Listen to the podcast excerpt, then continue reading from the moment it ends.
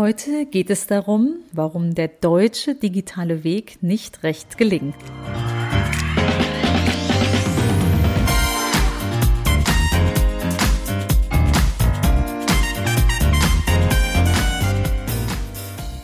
Herzlich willkommen im Podcast Chancen denken, wie wir die Zukunft leben wollen. Das ist Episode 37, warum der deutsche digitale Weg nicht recht gelingt.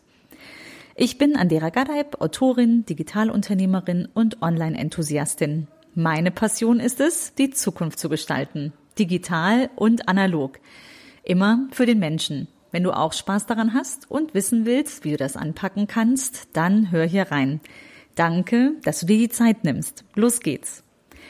Heute will ich darüber sprechen, warum der deutsche Weg der Digitalisierung nicht so recht gelingen will.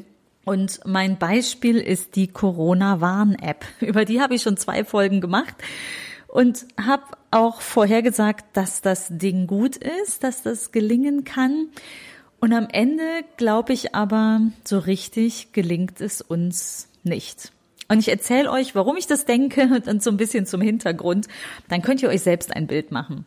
Was bisher geschah, ich habe schon gesagt, ich habe die App positiv beurteilt und finde es auch nach wie vor den, den richtigen Weg. Es haben äh, zwei große Anbieter, Telekom und SAP, denen man Vertrauen schenkt, äh, die App gemacht. Und es ist ein sehr deutscher Weg und auch ein sehr guter Weg, wie ich finde, nämlich ohne persönliche Daten, lokal gespeichert, also eine technische Lösung, die, die wirklich, also auch unseren Anforderungen an Datenschutz gerecht wird. Es sind zwei große Anbieter, denen man wirklich Vertrauen schenken kann. Die Kosten sind sehr hoch. 69 Millionen habe ich jetzt nochmal nachgeschaut bis 2021 für Entwicklung und Tests und vor allem die Betreuung der App und ähm, Betreuung der Menschen, die sie nutzen, Hotlines, aber auch Weiterentwicklung.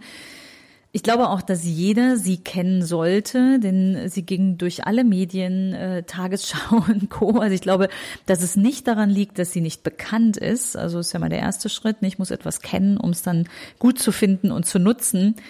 Äh, ich glaube, jeder sollte sie kennen.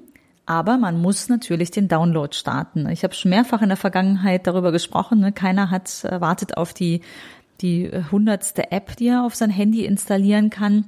Das heißt, ich muss hier aktiv werden und diese App runterladen. Und wie ist da der Stand der Dinge? Der Stand der Downloads ist bei 17,8 Millionen Stand jetzt. Wir haben Anfang September. Und davon ungefähr die Hälfte aus dem Google Play Store und äh, die andere aus dem Apple App Store, was ich ganz interessant finde. Also ganz konkret 9,5 Millionen Google Play Store aktuell, 8,3 Millionen Apple App Store, also ein bisschen weniger Apple, aber fast pari pari. Das ist insofern interessant, als das eigentlich das Verhältnis der Betriebssysteme, also äh, Google, versus Apple ein anderes ist. Es ist eigentlich ähm, ein Viertel, drei Viertel. Ich lege die Zahlen, die Links zu den ganzen Zahlen gerne in die Show Notes, dann könnt ihr euch die selber ansehen. Äh, das heißt, hier ist es zu sehen, dass Apple-Nutzer deutlich mehr die App runtergeladen haben. Was auch immer das heißt, aber es ist sehr spannend. Ne? Also ich, ich rede ja viel auch darüber über Zielgruppen und ähm, über, über Zielgruppenverhalten. Es ist ja auch meine Arbeit, Marktforschung, Menschen verstehen und daraus dann bestmögliche Produkte oder darauf fußend bestmögliche Produkte und Services zu entwerfen. Und wir haben hier ein unterschiedliches Zielgruppenverhalten. Also Apple-Nutzer haben die App deutlich häufiger runtergeladen als äh, Google-Nutzer. Aber das nur als eine Randinformation, ohne das weiter äh, interpretieren zu wollen. Wenn wir uns anschauen, wie viele Smartphones sind eigentlich gerade am Start. Man könnte jetzt meinen, jeder hat eins. Nein, das ist nicht so. Äh, für die 14- bis 49-Jährigen trifft es zu. Also da sind wir nahe der 100-Prozent-Grenze. 95 Prozent nutzen ein Smartphone, wenn sie zwischen 14 und 49 Jahre alt sind. Bei den über 70-Jährigen ist es aber zum Beispiel nur noch 44 Prozent. Also nicht mal jeder Zweite, der ein Smartphone hat. Jetzt könnte man meinen, gerade die Zielgruppe bräuchte die Corona-App äh, doppelt so, also noch viel mehr, weil sie zur Risikogruppe gehört. Darüber gibt es aber leider keine Erkenntnisse, was auch ein bisschen Datenschutzthema ist. Ist ja auch in Ordnung. Das heißt, wir wissen nicht ganz genau, ähm, wie die weitere Verteilung ist der Nutzer bzw. der Menschen, die sich die App runtergeladen haben. Auch die Zahlen setze ich gerne in die Show Notes. Dazu kommt, also ich dachte erst so, naja, jeder Dritte hat sich jetzt also diese App runtergeladen von den Smartphone-Nutzern. Ne? Wir haben ähm, knapp 60 Millionen Smartphone-Nutzer und oder Smartphones in Deutschland, insbesondere bei den Jüngeren. Unter den Jüngeren hat jeder ein Smartphone. Und wir haben knapp 20 Millionen Downloads der App. Das heißt, auf jedem dritten Smartphone in Deutschland ist die App. Auf iPhones deutlich mehr, auf Telefonen mit dem Google-Betriebssystem auf dem Handy entsprechend proportional etwas weniger. Aber im Schnitt jedes dritte Smartphone. Die Frage ist, reicht das? Ne? Also die Auskunft, wenn man nachliest, ist natürlich mit, mit jeder Installation, also jeder, der, der die App drauf hat und entsprechend gewarnt wird, wenn im Umfeld mit jemandem, dem man Kontakt hatte, das Handy gemessen hat, wenn der gewarnt wird, falls da ein äh, positiver Corona-Test ist, ist das natürlich mit jedem, der installiert hat, ein etwas Positives. Also jeder Download hilft.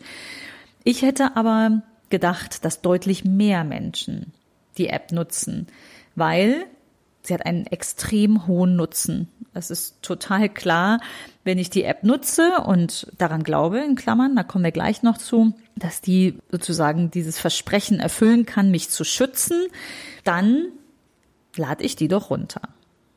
Dachte ich. Vielleicht jemand, der Corona nicht, nicht ernst nimmt oder nicht glaubt, dass es diese Pandemie gibt, der wird es, der wird es ablehnen, ja. Aber die Mehrheit von uns wird sagen, ja, es gibt diese Pandemie und einen Schutz in jeglicher Form, der tut ja nicht weh, die App, die nutze ich. Hat aber nicht jeder gesagt, sondern ähm, eben nur jeder Dritte. Ich vermute und weiß es auch aus einzelnen Gesprächen, dass Misstrauen ein Thema ist. Also ne, die Frage, wer kriegt denn die Daten? Und man muss sich vielleicht technisch ein wenig reindenken um äh, das zu, also hinterfragen, ne, das, um zu verstehen, wo gehen denn diese Daten, die Informationen, wo ich war oder mit wem ich Kontakt hatte, hin. Und es ist vielleicht auch mangelnde Kenntnis oder auch Interesse, äh, sich damit auseinanderzusetzen, ohne jetzt jemandem einen Vorwurf zu machen. Das ist so meine Vermutung, aber wir kommen da auch gleich zum Abschluss noch zu. Denn was passiert jetzt gerade? Google und Apple machen womöglich das Rennen. Denn kürzlich wurde bekannt, im nächsten Betriebssystem bauen beide eine entsprechende Funktionalität ein. Die Corona-Warn-App oder die Corona-Warnung wird Teil der Infrastruktur des Betriebssystems. Das heißt, mit dem nächsten Update ist es einfach da. Wir brauchen keine App runterzuladen, sondern werden maximal gefragt, ob wir dieses Feature nutzen wollen oder nicht.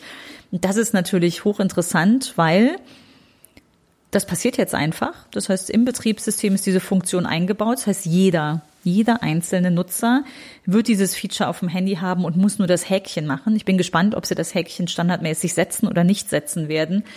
Ähm, aber natürlich sind die Daten bei den entsprechenden Anbietern. Die sind bei Google oder Apple. Und dann geht es am Ende wieder darum, vertraue ich diesem Anbieter meine Daten? Und in dem Fall Gesundheitsdaten, habe ich auch schon mal drüber gesprochen. Das sind ziemlich sensible Daten, ähm, die wir nicht jedem geben wollen, aber womöglich wird es demnächst im Hintergrund einfach passieren. Und insofern mein Appell, ich glaube, wir können da einiges besser machen. Und äh, zum Ersten denke ich, dass wir daran arbeiten sollten, ähm, am, am, das digitale Mindset zu stärken. Ich glaube, wir brauchen ein stärkeres digitales Mindset. Und wenn ich sage wir, meine ich Deutschland. Es gibt nämlich auch gerade eine Veröffentlichung, die sogenannte, der sogenannte Digital Riser Report der sagt, dass Deutschland in der digitalen Wettbewerbsfähigkeit massiv nach hinten gefallen ist. Äh, von, in, von 2017 auf 2019 um 52 Ränge zurückgefallen. Das ist krass, das ist ein Absturz. Und äh, Frankreich dagegen steigt auf beispielsweise. Wenn man in die G7-Staaten schaut, ist das der führende digitale Aufsteiger. Und ein Grund in diesem Report, also wird dann zusammengefasst, wird auch gesagt, ähm, das, das digitale Mindset fehlt uns in Deutschland. Und ich glaube, das können wir besser machen. Was gehört zum digitalen Mindset aus meiner Sicht? Es gehört dazu die Mut, der Mut und die Lust, das Digitale wirklich zu durchdringen, es zu hinterfragen, auszuprobieren, selbst zu gestalten. Und ich finde, die Corona-Warn-App ist ein schönes Beispiel dafür. Wenn jeder Dritte sie runterlädt, ist das schon mal gut, nicht schlecht. Meine Erwartung wäre, dass es fast jeder tut, weil der relevante Nutzen so hoch ist. Bei welcher App, ehrlich gesagt, ist das denn der Fall? Also ähm, das, es gibt kaum etwas, was ich mir vorstellen kann, wo der Nutzen so klar ist und dann doch die digitalen Bedenken quergehen und den großen Erfolg der App ausbleiben lassen. Ich glaube auch, wir müssen größer denken, richtig groß, zehnmal so groß, nicht zehn Prozent. Äh, das ist ein großes Anliegen, was ich habe und was auch Teil meines, meines Methodenkoffers im Chancendenken ja ist. Und ich glaube auch eine große Voraussetzung ist, dass wir digitale Bildung stärken. Und zwar sowohl für die Jungen als auch für die Alten. Ich halte es für zentral, dass digitale Bildung Kern wird von unserer Ausbildung und Weiterbildung, dass wir besser hinterfragen können und so ein paar, paar grundlegende Kompetenzen mitbringen, wenn es um digitale Lösungen geht, wie beispielsweise eine solche App, eine Corona-Warn-App und die Frage, wer bekommt denn die Daten, dass wir uns vielleicht dort reinlesen und verstehen, also auch jedermann versteht, wie das denn gemeint ist mit dem dezentralen Datenspeichern und über einen Schlüssel wird ausgetauscht, ob man Kontakt hatte oder nicht. Ich glaube, dass viele da schon aussteigen. Vielleicht hätte man es ein Stück weit mit Kommunikation noch wettmachen können. Äh, ich glaube aber viel mehr geht dort kaum. Wir müssen tatsächlich an unserer Digitalkultur arbeiten, an unserer Überzeugung, und äh, das ist mir ein Herzensanliegen, wie du wahrscheinlich schon weißt. Und damit auch zum Abschluss meine Empfehlung. Du kannst es machen. Äh, vielleicht bist du schon angemeldet. Falls nicht, dann fang heute damit an. Leg dir deine digitalen Superkräfte zu als Start eines digitalen Mindsets. Ich habe dazu einen Kurs entworfen, den Superkräftekurs. So heißt er auch superkräftekurs.de. Sowohl mit AE als auch mit Ä findest du im Netz. Ich verlinke den auch in den Show Notes. Ich würde mich riesig freuen, wenn ich dich da willkommen heißen kann und wir gemeinsam die Zukunft anpacken und am digitalen Mindset sozusagen auf dem eigenen Schreibtisch, auf dem eigenen Handy und dem, dem eigenen Tun loslegen. Ich freue mich wenn du damit loslegst. Mach einfach mal und danke dir, dass du dir die Zeit genommen hast. Freue mich, wenn du nächste Woche auch wieder dabei bist. Ich habe noch ein paar spannende Interviews, die ich schon aufgenommen habe und schneide, die in den kommenden Wochen veröffentliche. Und ich freue mich, wenn du mir dein Feedback gibst, wie es gelungen ist. Bis dahin und bis nächste Woche. Tschüss.